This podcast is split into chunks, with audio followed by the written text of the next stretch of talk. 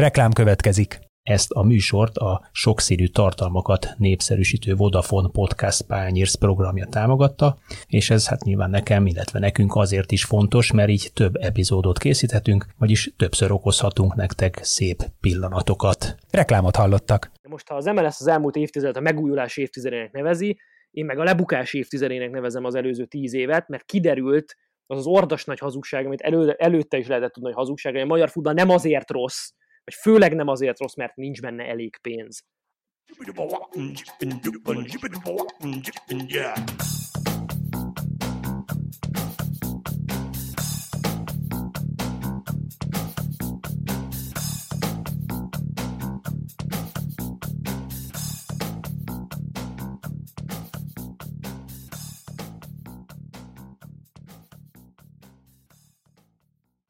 Sziasztok! Ez itt a Zicsere 24.hu focis podcastja. A mikrofonok mögött ezúttal is Kere János és Kánokik is Attila. Szia! Szia, szia Jani! No hát mivel mással is foglalkozhatnánk a legfrissebb adásunkban, mint az MLS közgyűlésével, amely a koronavírus járvány miatti helyzet okán online zajlott, kicsit rendhagyó formában, és hát abban a értelemben is rendhagyó volt, hogy gyakorlatilag ellenszavazat és ellenjelölt nélkül választották újra Csányi Sándort az MLS elnökének, aki tíz év után kapott újabb öt évet a bizonyításra, hogyha kitölti ezt a mandátumot, amit most kapott, akkor minden idők leghosszabb ideig hivatalban lévő MLS elnöke lehet majd megelőzve Barcs Sándort, és hát az elnökségi tagok névsora sem változott, gyakorlatilag még csak verseny sem volt a magyar labdarúgás legfőbb irányító szervének a a legfontosabb testületébe való bekerülésért változatlan formában folyik tovább minden, tehát az MLS-nél. Azt gondoltuk, hogy erről a kérdésről, picit az elmúlt tíz évről, és arról, hogy mi várható a következő időszakban, erről kérdezzük meg a véleményét Hrutka János volt válogatott labdarúgónak, televíziós szakkommentátornak. Szervusz! Szia Janek, szia Attila, és üdvözlöm a kedves hallgatókat! No, hát akkor kezdjük ezzel. Azt mondta Csányi Sándor, hogy szerinte amit ki lehetett hozni az elmúlt tíz évben a magyar futballból, azt ők kihozták. Egyetértünk ezzel, Rudi? Részben. Ugye azért ez egy nagyon összetett kérdés és felvetés. Én úgy gondolom, hogy voltak valóban olyan területei a labdarúgásunknak, ahol nagyon szép fejlődésen ment keresztül a sportág, de nyilvánvalóan ugyanígy voltak olyan területek is, amely talán a szurkolókat és a közvéleményt egy kicsit jobban érdekli, vagy úgy gondolom, hogy sokkal inkább kirakatba van. Itt gondolok leginkább ugye a szakmai oldalára a sportágnak, ahol azért bőségesen lehet kritikával élni, természetesen építő jellegű kritikával, hiszen ezeket az ember azért veszi észre, azért próbálja feszegetni, hogy hát ha ezen a téren is előrelépés lehet majd az elkövetkező években. Azért tíz év az elég hosszú idő, úgy gondolom. Azért sokan arra számítottak szerintem, hogy elegendő lesz ennyi idő már egy minimális változáshoz ezen a téren is, de ha azt veszük, hogy, és csak egy adatot dobjunk be, hogy 2010-ben 42. helyen állt a válogatott a világranglistán, most az 52. helyen áll, és még rengeteg aspektusban lehet ezt vizsgálni, akkor valószínűleg az kijelenthető, hogy szakmai téren nem sikerült megvalósítani a kitűzött célokat. Hogy én is mondjak valami pozitívat, meg negatívat, azzal mindenképpen egyetértek Csányi úrral, hogy azokon a területeken, ahol, ahol bürokráciával, szervezetépítéssel, megfelelő pénzelosztással, forráselosztással el lehet érni, abban tíz év alatt rendkívül sokat lépett előre a magyar labdarúgás. Ugye annak idején 2011-ben azt fogalmazta meg az első stratégiai tervben az MLS, hogy szeretnék megállítani azt a lejtmenetet, ami ugye a rendszerváltás utáni előtte kezdődött kicsivel és utáni 20 évben zajlott, és szeretnék egy olyan pályára állítani a, a magyar labdarúgást, amely lehetőséget biztosít minden téren a fejlődésre. Én azt gondolom, hogy, hogy ezt, ezt ők elérték.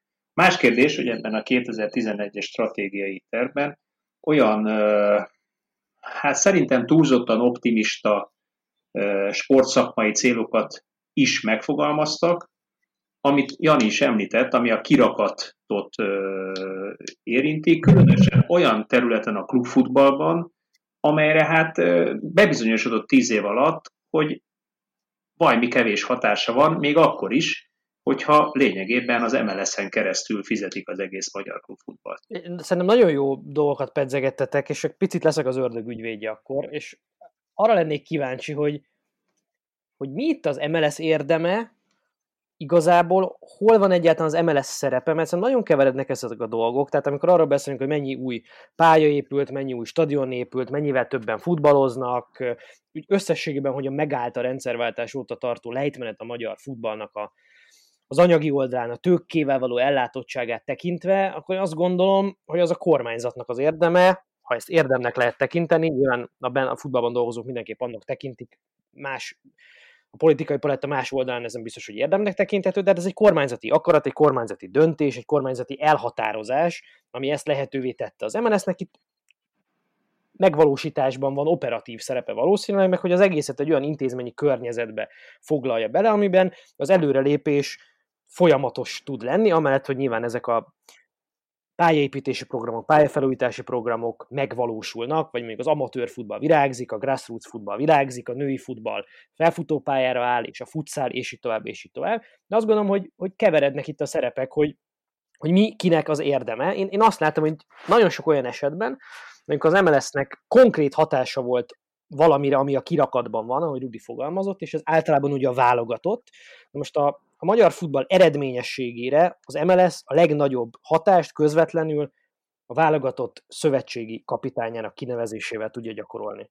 Az elmúlt tíz évben ugye nyolc szövetségi kapitány irányította a magyar labdarúgó válogatottat, ebből ketten gyakorlatilag beugrók voltak, Csábi József, illetve Szélesi Zoltán, őket talán ne számoljuk ebbe bele, tehát az összes többi kinevezésnél szépen lehet lamentálni azon, hogy ezek közül hány bizonyult végül adott időpontban biztosan és minden vitán felül jó döntésnek. Egyetlen egyre tudnám ezt így elmondani élből, az Dárdai Pál, ami meg hát lényegében egy kényszer szülte döntés volt, és szinte véletlenszerű beletrafálás valamibe. Nekem ez azért néhány kérdőjelet mindenképpen fölvet az MLS működésének a hatékonyságával kapcsolatosan, vagy inkább azzal a kijelentése kapcsolatosan, hogy ki lett-e hozva minden abból szakmai szinten, eredmény szinten, amekkora történelmi lehetőséget kapott a magyar futball vezetése az elmúlt tíz évben. Hát, hála Istennek van összehasonlítási alap. Tehát, hogyha azt nézzük, hogy egy kormánynak az a feladata, hogy bizonyos területek, piaci területek, vagy egyéb ágazatok mellett letegye a voksát, és azt mondja, hogy kiemelt ágazat, akkor ugye ezt megtette ugye a sporttal, a labdarúgás a legjelentősebb részével, de egyébként mondjuk az olimpiai sportákkal is. Ugye ugyanebben az időszakban, pont 2010-ben jelenték ki a Magyar Olimpiai Bizottságot is arra a feladatra, hogy vegye át a teljes magyar sportnak a finanszírozását vagy irányítását, azon túl, hogy egyébként a kormány, miután a sport kiemelt ágazat, a finanszírozást is mellé teszi. Na ugye ez látványosan csődöt mondott, lényegében Borkai Zsolték belebuktak ebbe a feladatba.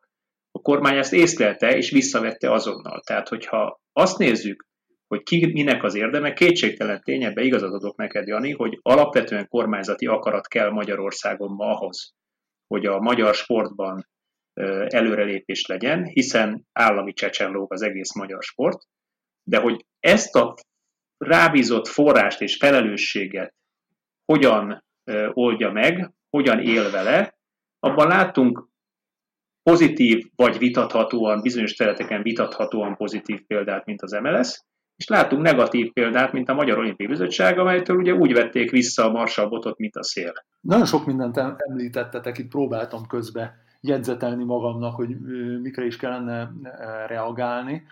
Talán Janek azzal a kijelentéseddel egy icipicit vitatkoznék, hogy ugye a szövetségi kapitány kinevezésén keresztül tudna hatást gyakorolni esetlegesen a kirakatra és a, és a sikerre, sikerességre, mert mert uh, ugye ez egy komplexebb feladat. Én úgy gondolom, hogy az utánpótlás neveléstől elkezdve ennyi idő alatt ugye az akadémiák létrehozásával, finanszírozásának megoldásával, megfelelő táptalaj teremtésével ugye lehetőséget nyitottak arra, amiben természetesen ugyancsak kell a megfelelő kormányzati háttér, hogy, hogy olyan infrastruktúrai, infrastruktúrális környezetben, amely én úgy gondolom, hogy lassan Európában is egyedülálló, minőségi munka folyjon,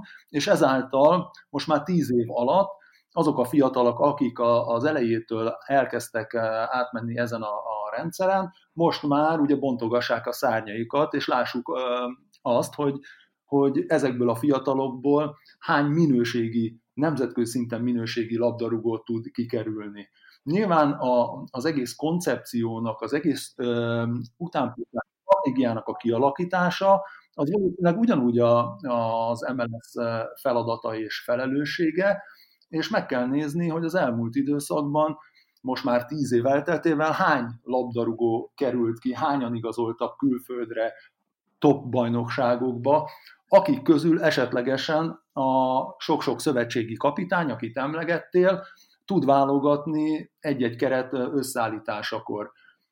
Én úgy gondolom, hogy, és való, valószínűleg ez, a, ez az egész beszélgetés, hogyha ennek minden aspektusát szeretnénk érinteni, akkor, akkor rövid is lenne, de, de ez is egy olyan szakmai vonulat, amely hozzájárult ahhoz, hogy jelen pillanatban arról kell beszélnünk, hogy az a stratégiai célkitűzés, hogy a hazai játékosokat előtérbe helyezzék, ugye ezeket próbálták ösztönözni el, először a televíziós és névszponzori díjak elosztása által, vagy kötelezővé tették ugye a fiatal játékosok szerepeltetését, de egyik sem volt megfelelő motiváció arra, hogy eljussunk jelen pillanatban oda, hogy 168 külföldi labdarúgó szerepelt ugye 2019-ben Magyarországon, nagyon kevés fiatal, nagyon a, szinte a külföldre eh, menetel a játékos export az teljesen eh, leállt, és ezért hiába is lenne nagyon jó szövetségi kapitányunk, ugyanabból a pár fiúból, ugyanabból a pár játékosból tud válogatni, akik évek óta kint játszanak most már, sőt, hozzá kell tenni, nem megbántva senkit, a legtöbb esetben nem is játszanak saját csapataikban. Nagyon érdekes volt, amit, amit itt említettél, Rudi, hogy kinek mi a felelősség és mennyire komplex, komplex ez az egész problémakör. Ugye Attila is írt erről egy cikket a 24.hu-n, azt hiszem, hogy valami olyasféle volt talán a címe is, de a végkicsengése biztosan, hogy hát éppen abban nem sikerült erről lépni talán jelentősen, vagy észrevehetően, amiben a legjobban kellett volna, és én egy Facebookos posztomban is nagyjából arra futtattam ki az eszme futtatáson végét, hogy igen, hát rengeteg stadion épült, rengeteg a pénz, elvégezték az infrastruktúrás megújulást, amit pénzzel meg lehetett venni, az megvan, azt össze tudjuk írni, a számba tudjuk venni, amihez pénznél valamivel több kellene, egy kis vízió, verseny, innováció, szervezeti tudás, ilyesmi, azok mint a hiányoznának, és csak egyetlen példát említek erre, mert sokan nem értették ezt a, ezt a kifejezésemet, előkerült az NB1-es bajnokságnak a nézőszáma, ugye 2800 környékén volt a liga mérkőzésének átlagos nézőszáma 2010-ben, ugye most 3300-at már átlépte az idei szezonban. Ez nyilvánvalóan óriási kudarc, mert itt 8-10 ezres átlagos nézőszámok voltak tervezve a stratégiai dokumentumban 2011-ben, hogy mi alapján azt én nem tudom, ne kérdezze senki. Hát nyilván ez azért kellemetlen az MLS-nek is. Azért Janek, annyit hogy egy gyorsan hozzá, hogy a 2011-es, 12-es szezonban azért 3800 fölött volt az átlag nézőszám, de tény és való, hogy előtte-utána ott 3000 környékén billeget, most is ezt teszi ugye évek óta, úgyhogy ezen a téren sem sikerült több embert mozgósítani, egy sokkal kedvezőbb infrastruktúrális környezetben már. Na ugye itt az infrastruktúra az egyik kulcs, mert ugye, ugye a tízezertől nagyon messze vagyunk, és uh, nyilván sok mindenkinek feltűnik, és aztán Csányi Sándor is erről nyilatkozott, és hát azt mondta, hogy nyilván itt a rengeteg pályaépítésnek, új stadionépítésnek, albérletbe költözés a csapatoknál, hát ez azt eredményezte, hogy a nézők elelmaradoztak, mert hát nagyon sok csapat nem tudott az otthonában játszani mérkőzéseket hosszú időn keresztül. Itt tényleg csak az a tiszteletteljes kérdésem van ezzel kapcsolatban, hogy amikor megcsinálták ezt a víziót, akkor nem tudták, hogy stadionokat fognak építeni, tehát nem tudták a jobb kezükkel, mit fog csinálni a bal, vagy, vagy és, és ha, ha tudták, hogy stadionokat fognak építeni, akkor nem fordult meg ez a fejükben, hogy akkor lehet, hogy el kellene időben ezt tolni addig, amíg fölépülnek ezek a stadionok, és majd utána nézőszámbeli elvárást támasztani saját magukkal szemben. Tehát én azt gondolom, hogy ez elég nagy dilettantizmusra val, hogyha így készül egy sportági stratégia, hogy ez ilyen szinten, ennyire alapszinten nincsen végig gondolva valami, és aztán persze most lehet itt a kezünket tördelni, mert teljesen légből kapott számokat írtunk be egy dokumentumba, aminek a közelében nem voltunk, és nyilván ennek megvan a maga prózai oka, és azt gondolom, ezt mindenki meg is érti, hiszen a épüles stadionok nem, tud, nem tudnak benne nézők lenni, és hogyha tíz csapatnál épül stadion, akkor a, a ligának az össznéző száma sem fog emelkedni, csak, csak tényleg az az ember kérdése, hogy ők nem tudták, hogy egyébként mit fognak csinálni? Szerintem sokkal inkább az a kérdés, hogy erre a futballra kíváncsi-e több néző. Pont ezt akartam mondani én is, és itt, és itt vissza is csatolnék az előző fölvetésedre, Jani, hogy, hogy szögezzük le, tehát a nézőszám a mai magyar élfonalban kétségkívül kudarc, bár nem jellemzően magasabb vagy alacsonyabb, mint mondjuk a környező korábbi szocialista országokban, most itt a szomszédos országokról beszélünk, de ettől függetlenül kudarcnak élem meg. De amit, amit a Jani mond, az tökéletes, vagy a Janek, vagy a, na, hát akkor mind a ketten Jánosok vagytok a fenevinnél. amit a Krutka Jani mond, szerintem abban az igazság, és itt rögtön visszacsatolnék oda, amit egyébként maga Csányi úr is elismert, hogy a szakemberképzésben jelentős lemaradás van, és azt ő kifejezett problémának látja, hogy ebben nem sikerült előrelépni, hiszen kire kíváncsi a néző? A. Arra, akit ismer, magyar játékosra, akinek kötődése van, lokálisan. Az Zalaegerszegi, az Zalaegerszegire kíváncsi. Ezt lehet demagógiának is mondani, de tényleg így van. Azokhoz a csapatokhoz jobban kötődnek általánosságban, ahol több saját nevelésű játékos van. Ahhoz, hogy saját nevelésű játékos eléri az NB1-es szintet, ahhoz olyan képzési metodika, szakemgergárda, erkölcsi, morális és szakmai tudás szinten megáldott szakembergárda kell, aki képes fölnevelni ezeket a játékosokat. Ez nem elég egy klubnál. Kellene legalább 100-150 ilyen klub, ahol ilyen alkalmas emberek vannak ahhoz, hogy azt a, a piramisnak azt a csúcsát, amelyik az U16-os korosztályban már látszik, hogy alkalmas lehet arra, hogy elérjen a felnőtt futballba, be is vezesse a felnőtt futballba. Ehhez tudatos menedzsment kell. Mindenkinek meg kell találni az adott élettan idejében a saját szintjét, hogy hol játszol. Ott neki játszani kell. Na most a legnagyobb probléma nyilvánvalóan ebbe van, ezt maga Csányi is elmondta, hogy nem játszanak ezek a játékosok, tehát nem is lehet azt várni, hogy oda kerüljenek. Ha nem kerülnek oda, akkor bizonyára nem lesz 8-10 ezer néző Magyarországon, maximum a Ferencváros stadionban átlagos.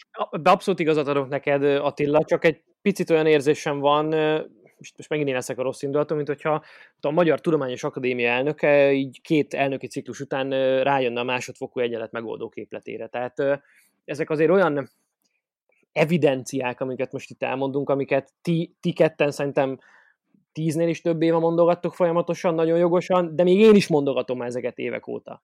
Tehát, hogyha most jön rá valaki tíz évnyi MLS elnökség után, hogy túlbecsültük az edzők tudás szintjét, Hát...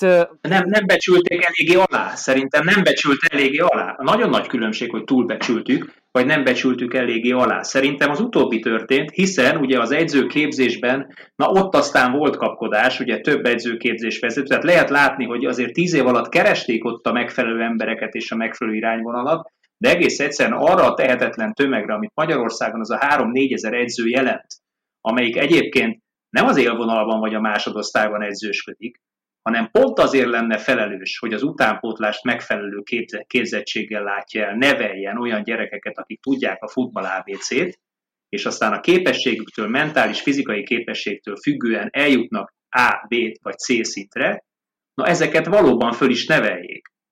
Itt, itt hibázik a dolog, és én azt látom, hogy ez egy olyan tehetetlenségi erő vagy tömeg, amit borzalmasan nehezen lehet megfelelő irányba terelni. Nekem lenne rá egyébként megoldási javaslatom, tehát ugye a, a magyar sport mindig is úgy működött, hogy központosított. Tehát, hogyha kiemelek mondjuk, maradjunk a nyolc akadémiánál, nyolc akadémiát, és oda egyébként klasszikus HR módszerrel kiválogatom Magyarországnak, vagy esetleg még külföldről is azt a mondjuk 8x12 szakemberét, és ez nem több valóban 100 embernél, aki valóban ért a kiválasztáshoz, aki valóban ért a, a gyerekneveléshez, akkor az ő kezükbe kellett volna adni ezt a részt. De nem ez történt. Ugye ők azt gondolták, mondom még egyszer, szerintem nem megfelelően alábecsülve a, a, azt a szellemi és morális, ezt többször elmondom, erkölcsi és morális ö, bázist, amivel rendelkezett a magyar labdarúgás, alábecsülték. Azt gondolták, hogy hamarabb megmozdítható. Nem, ez baromira nem mozdítható meg hamarabb. Nagyrészt azért, mert ez a bázis nem a munka mennyiségéről híres, és nem a munka mennyiségének és minőségének magas pozícióba emelésére ez volt szokva. És innen nagyon nehéz ebből a mélységből megindítani egy tudásbázist fölfelé. Azt azért ne felejtsük el, hogy, hogy azért az alapok letételéhez én úgy gondolom, hogy jó irányban indult el az MLS, azért említsünk nyilván, mert nagyon sok pozitívum is volt.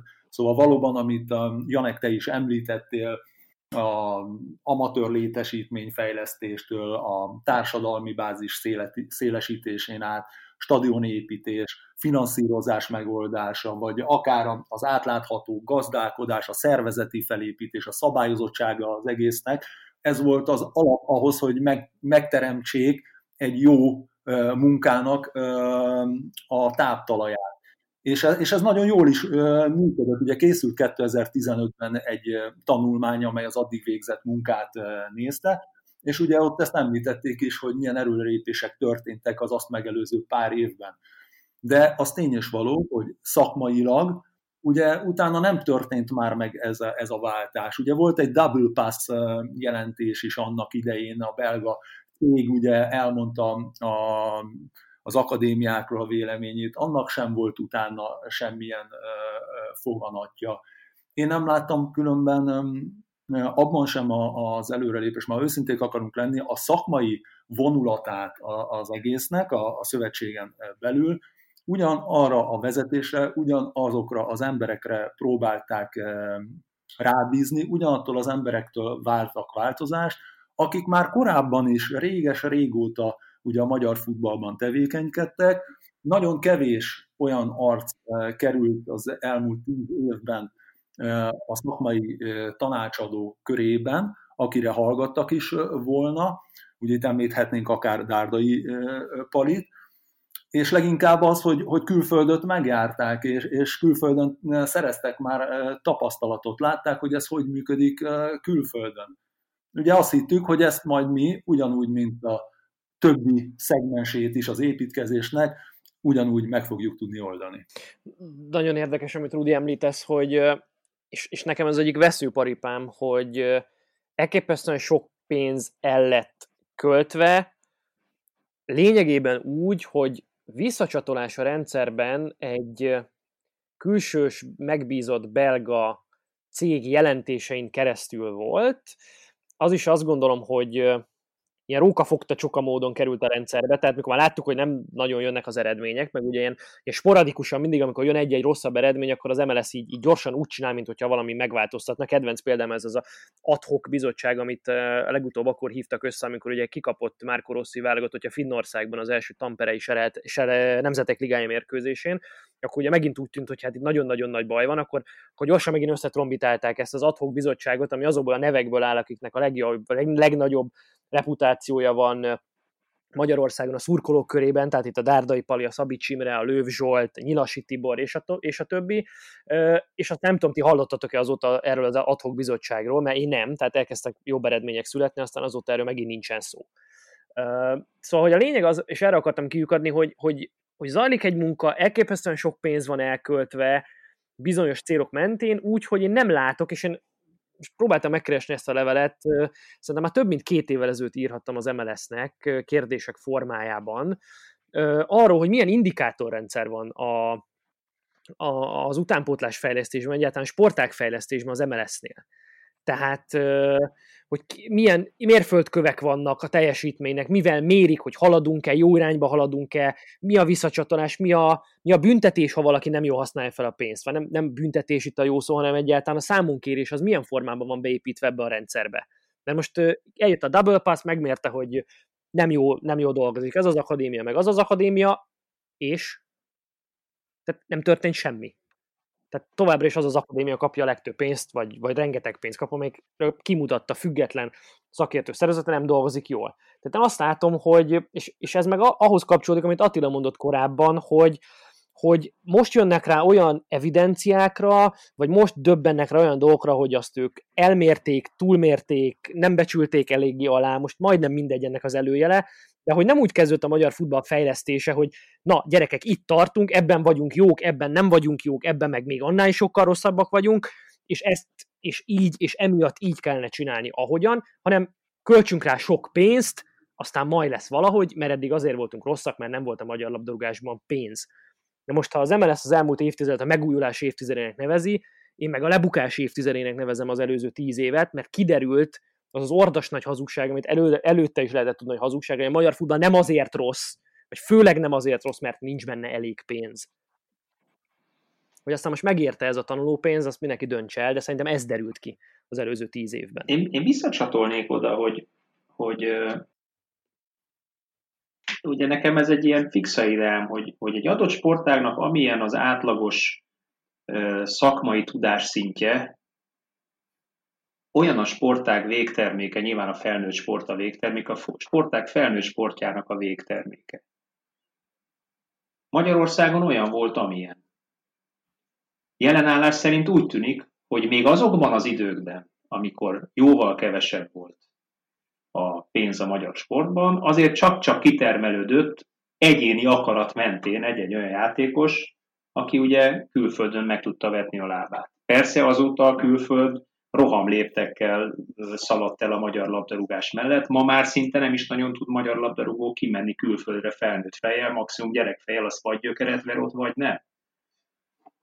De mindennek az az oka, hogy a szakmai munka átlagos szintje nem olyan, ami megfelel ahhoz, hogy egyébként ezekben a kiemelt akadémiákban, ahol aztán tényleg pénz, posztó, paripa, minden van, feltételrendszer, minden, 15-16 éves kortól megfelelő szintben kerüljenek ide, ahonnan aztán megfelelő szinten lépjenek tovább. Ennek ellenére egyébként valamiféle fejlődés vitathatatlanul látszik, tehát az a fajta ráöntött pénzmennyiségnek van hatása egyelőre az utánpótlás szinten. Azért két világbajnokságon volt kint öt év alatt, vagy elmúlt három évben a magyar csapat, 17-ben a, a U17-esek, 19-ben, vagy az U, hogy voltak az U20-asok, most pedig az, az U17-esek, vagy fordítva, most hirtelen nem is emlékszem.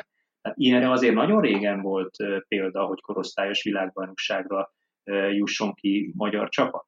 Tehát azért valamiféle a központosításnak annak, hogy nyolc kiemelt akadémia van, és oda valahogy az úgy gondolt tehetségesek jutnak, azért egy nagyobb versenyhelyzetet terem, ami ugye az egész sportnak az alapja.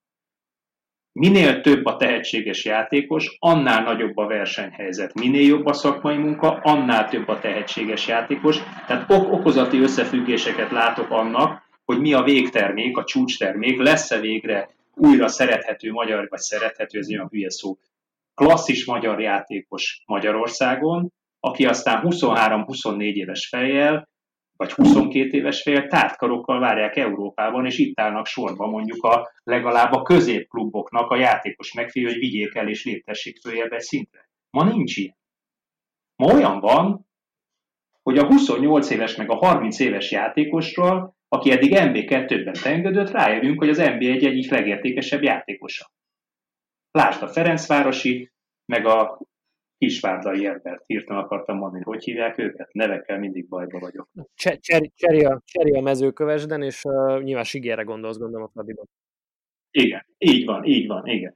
Tehát ez, ez egészen döbbenetes számomra, hogy pillanatja két olyan futbalistát ünneplünk és követelünk be a válogatottba, aki 27 meg 30 éves koráig MB2-ben játszott jó esetben ott akkor valami nagyon nagy probléma van a kiválasztással, általános szinten. Igen, hát ez egy fájó pont, én úgy gondolom mindig, hogy ennyi pénz áramlik, és tényleg soha nem látott körülmények vannak, nem csak a labdarúgásban, én úgy gondolom, hogy a magyar sportban általánosságban, de nyilván a labdarúgás ennek a, a teteje, és hogy szakmailag mégsem tudjuk megugrani ezeket a, a magasságokat pedig nagyon jó példák vannak, akár csak országunk határain átlépve körülöttünk is, szóval nem kellene messze menni egy picit, ellesni egy-két dolgot. Számomra mégis talán inkább, ami a legjobban példázza ezt a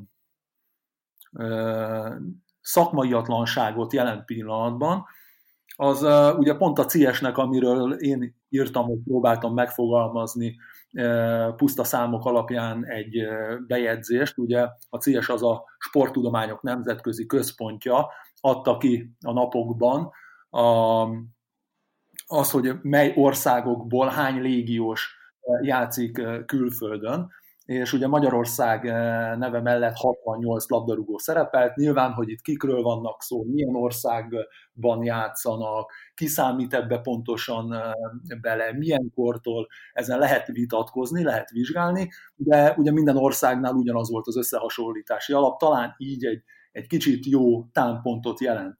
Ugye azt eddig is tudtuk, hogy ugye általánosságban ez már évek óta benne van a, a futball szójárásában, hogy olyan, körülbelül olyan 20 kötőjel 40 ezer labdarúgóra jut egy sztárjátékos, egy legenda.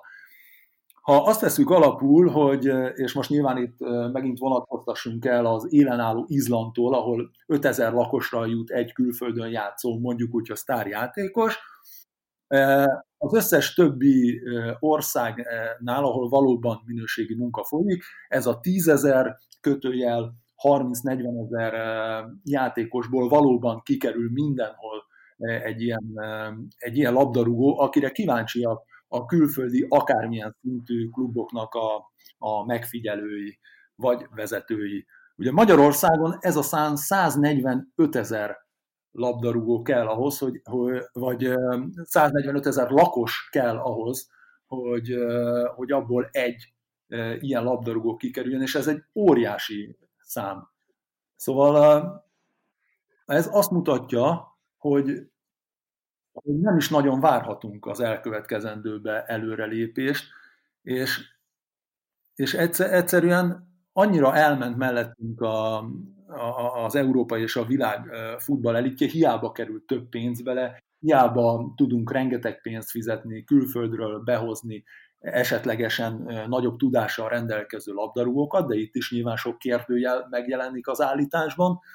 Egyszerűen az a, azok az akadémiák, amelyek ugye itt az elmúlt évek alapján most már közel 800 milliárd forintot kaptak különböző támogatások útján, egyszerűen nem tudnak nemzetközi szintű játékosokat kinevelni. Én erre egyébként látok megoldást, mondom még egyszer, tehát ugye a, a akadémiai rendszer az valamikor, nem is tudom, a 90-es években Franciaországnál kezdődött, ezek a bentlakásos akadémiák, akkor a Francia Szövetség létrehozott egy szövetségi akadémiát, ahol a legtehetségesebb játékos legtehetségeseket vitte be. Ugye ebből ennek a, a akadémiának a, voltak a tagjai, azok a játékosok, vagy sok tagja volt azok közül a játékosok, azok világ és Európa bajnokok lettek. Tehát van, van erre metódus, hogy központilag hogyan tud egy szövetség belenyúlni, akár gyors ütemben, három-négy év alatt sikert felmutatva a, a játékos képzésbe és a játékos menedzselésbe utána. De miután a szövetség az elmúlt tíz évben azt az utat választotta, hogy egyébként megadja a lehetőséget, a szabályzórendszert, a versenyrendszert próbálta formálni, de egyébként a klubokra, a klub tulajdonosokra bízza azt, hogy milyen munka folyik a, a klubban, hát így járt nem tudta megmozdítani ezt a tömeget, vagy nem olyan ütemben, ahogy ő szerette volna. Én csak ebben látom a, a, a differenciát. Ha továbbra is így vár, ez egy ugyanilyen baromi lassú folyamat lesz, a következő tíz évben is erről fogunk, tíz év múlva is erről fogunk beszélni. Ha lesz akarat arra, hogy ebbe belenyúljanak, bármilyen módszerrel, ami egyébként Magyarországon így működik, hát ezt nézzük meg, így működik az országunk, hogy hatalmi szóval belenyúlunk dolgokba, akkor azok működnek egy ideig, aztán, aztán az sem működik, ugye a történelem ez bizonyítja, de mégiscsak valahogy a magyar rendszer ehhez van szakosodva, mert egyébként elkurvul mindenki. Urá, most több pénz van. Ugye tíz éve mindenki hátradől, jaj, de jó, most már végre rendesen tudok főállásban labdarúgó edző lenni. De egyébként nem tartok két edzést naponta, ugyanazt az egyszer másfél órát tartom meg. Ugyanúgy azt fogom mondani, hogy jaj, de jó gyerekek, most hozzuk már előre a bajnoki meccset, hogy legy, péntekre, hogy legyen legalább két nap szünetem hétvégén. Hát így működik az alapreflex, így működik a magyar utánpótlás futballban. Nem azt mondom, hogy munkakerülés csináljuk a munkát, de hát úgy szó-szó. Lényegében az itt a vitatárgya köztünk, ha jól értem Attila, hogy én azt, vagy azt próbáltam eddig mondani, hogy azért amiket mi itt megállapítunk, ezeket 2010-ben is lehetett tudni. Tehát az, hogy a magyar futballközeg egészen az utánpótlási bezárólag tudáshiányos és kultúrahiányos, meg a munkaerkölcs szempontjából küzd kihívásokkal, azt lehetett tudni. És én azt feltételezem, hogy a döntéshozók is tudták. Lehet, hogy nem becsülték eléggé alá, hogy te, hogy te fogalmaztál, de azt lehetett tudni, hogy ezzel van probléma. És én, nekem a véleményem az, hogy ebben a helyzetben egy ilyen rendszerre, amely évtizedek óta járadékvadászatból él, meg a munkakerülésből él, meg a önképzés elkerüléséből próbál élni, szóval erre a közegre érdemi strukturális változtatás nélkül ráönteni egy csomó közpénzt, azt én történelmi bűnnek tartom. Tehát ebből lehetett tudni, hogy semmi jó nem fog származni, ha sokkal több pénzt lehet keresni ugyanabban a közegben, ahol évtizedek óta alig néhány tényleg ilyen, ilyen elvakult, szent őrült dolgozott minőségi módon, és ott most hirtelen négyszeres, ötszörös, tízszeres fizetések lesznek, hát akkor azok a féltudású, meg, meg negyedtudású egyének, akik mérgezték ezt a közeget évtizedeken keresztül, azok ölni fognak ezekért a fizetésekért, és még kevésbé fogják engedni, hogy őket kitúrják, és bármi változzon, és azt gondolom, hogy ez történt a magyar futballban. Hát abban igazat adok neked, ugye, hogy Csányi úr is most elmondta, és ez talán tényleg egy kicsit késői észrevétel, szó szerint azt mondta, hogy a válságban alkalmat kellene adjon, hogy átgondolják a klubok a jövőt, irreális fizetéseket látunk, ötszörös különbségek vannak a játékos fizetései között, ami nem tükröződik a pályán.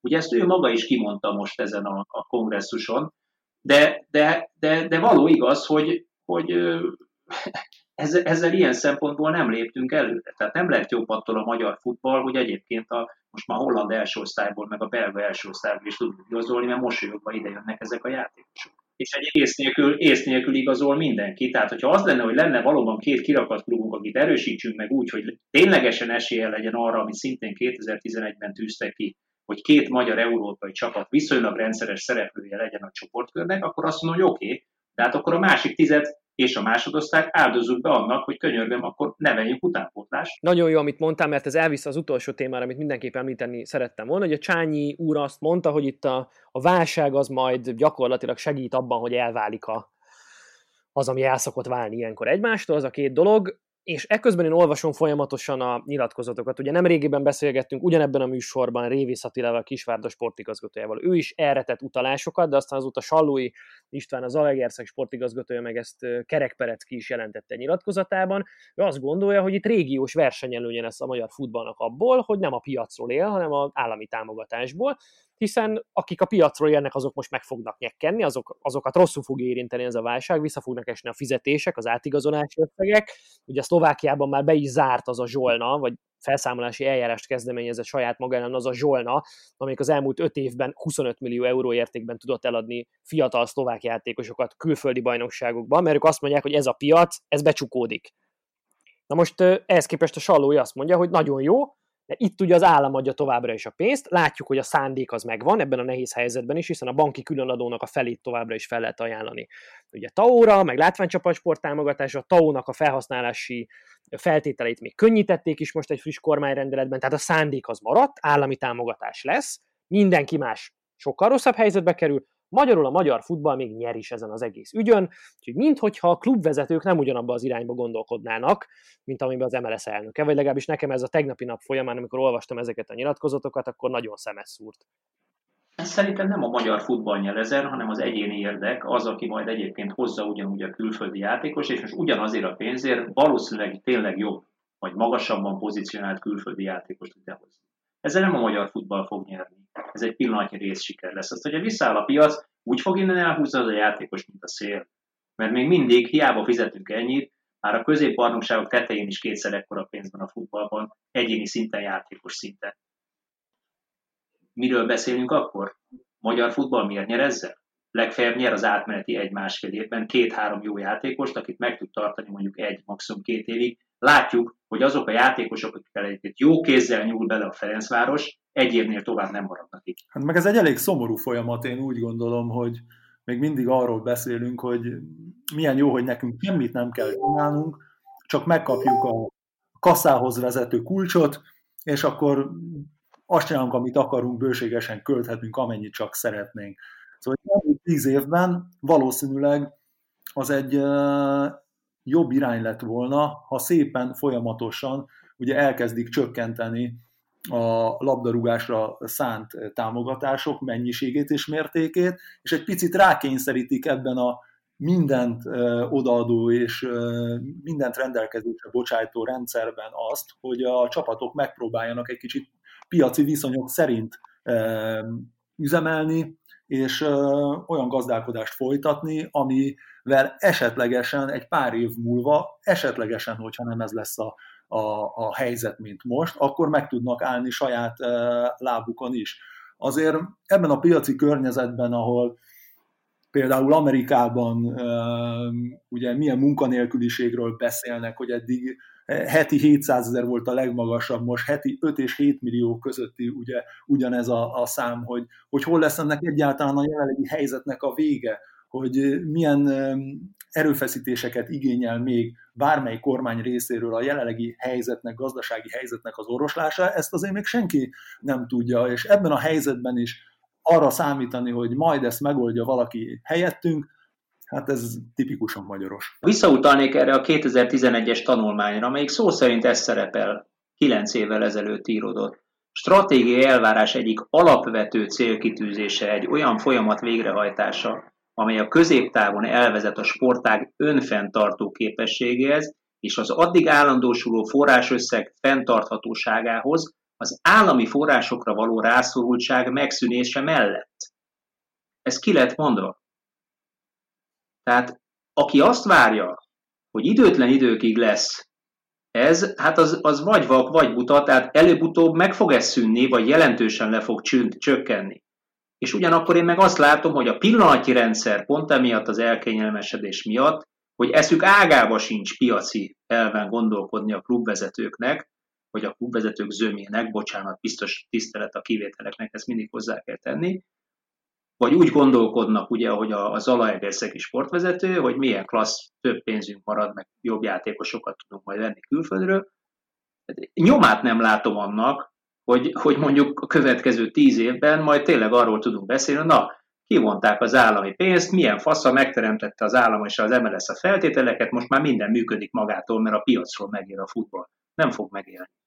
2030-ban ugyanerről fogunk beszélgetni, ha ez így marad egyetlen egy kérdésem maradt még hozzátok. Az elején említettem, hogy sem az elnöki pozícióért, sem az elnökségi tagi helyért nem volt egyáltalán semmilyen verseny az MLS közgyűlésen, tehát azok, akik voltak, maradtak és ellenjelöltek sem indultak, tehát lényegében vita, eszmecsere, meggyőzés ezekre nem kerül sor ezen a közgyűlésen. Ez nektek mit üzen? Hát, hogy ez egy zárt kör, és nagyon nehéz bekerülni. Nyilván valóan azért az a sok jó, ami történt a magyar labdarúgásban, az összekovácsolta ezt a, ezt a kört, és, és aki ugye megteremtette ennek az egésznek a, a hátterét, az nyilván szeretné a saját emberei által folytatni ezt a, ezt a munkát. Én ebbe tényleg nem látok olyan sok rosszat bele, mint amit esetleg a kérdés feltevés takart volna, ebben, ebben nincsen semmi rossz, hogyha, hogyha valóban azok a területek, amelyek eddig hiány szenvedtek, változást mutatnának, és ez a rengeteg pénz most már szakmai vonalon is megmutatná a hatását, akkor úgy gondolom, hogy senki nem szólhatna egy szót sem. Én visszacsatolnék arra, amit egyszer már mondtam, tehát hogyha ugye a, a kormány adja a pénzt ilyen-olyan formában,